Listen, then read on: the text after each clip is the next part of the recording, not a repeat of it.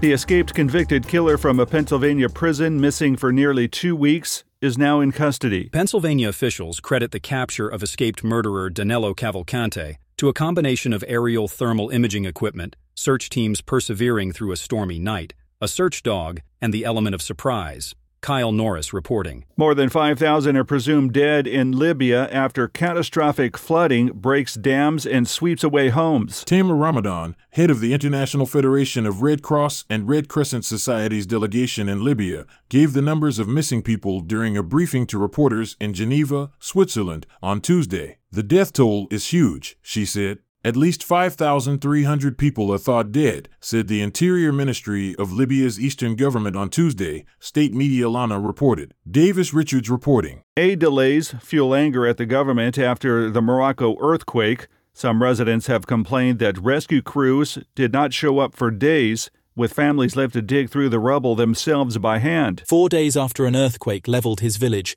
Abdul Karim said he was still waiting for the government to come and help his devastated community. We are not asking for much, not villas, just small homes, he said, adding that regular Moroccans had been bringing food to this area about an hour's drive south of Marrakesh, but he and his fellow villagers have seen little official help. Benjamin Wright reporting. North Korea's Kim Jong un met with President Vladimir Putin, a rare encounter between isolated leaders driven together by their need for support in escalating standoffs with the West. Kim is expected to seek economic aid and military technology for his impoverished country, and, in a twist, appears to have something Putin desperately needs munitions for Russia's grueling war in Ukraine. It's a chance for the North Korean leader to get around crippling UN sanctions and years of diplomatic isolation. Harry Michaels reporting. This is the latest news headlines.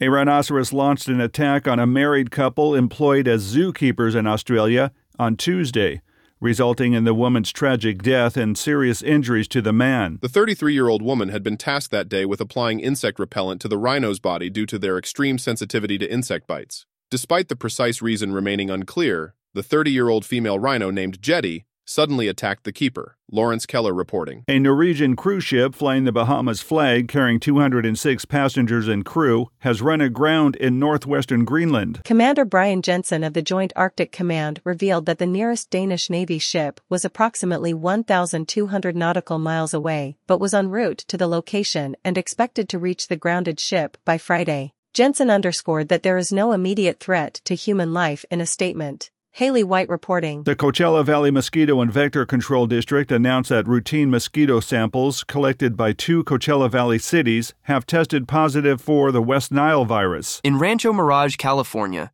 two mosquito traps detected the virus in the area. District General Manager Jeremy Wittie remarked, We have been diligently active every day. With the significant water accumulation from Hilary, and the subsequent summer storm, it's not surprising to encounter more mosquitoes and more virus detections.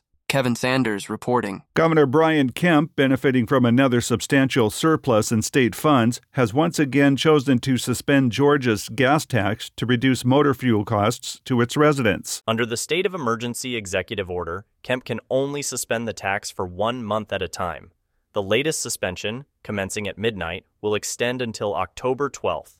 However, the governor intends to continue providing this tax relief on a monthly basis through subsequent executive orders, as stated. David Lang reporting. And that's the latest news headlines. I'm Allen Edwards.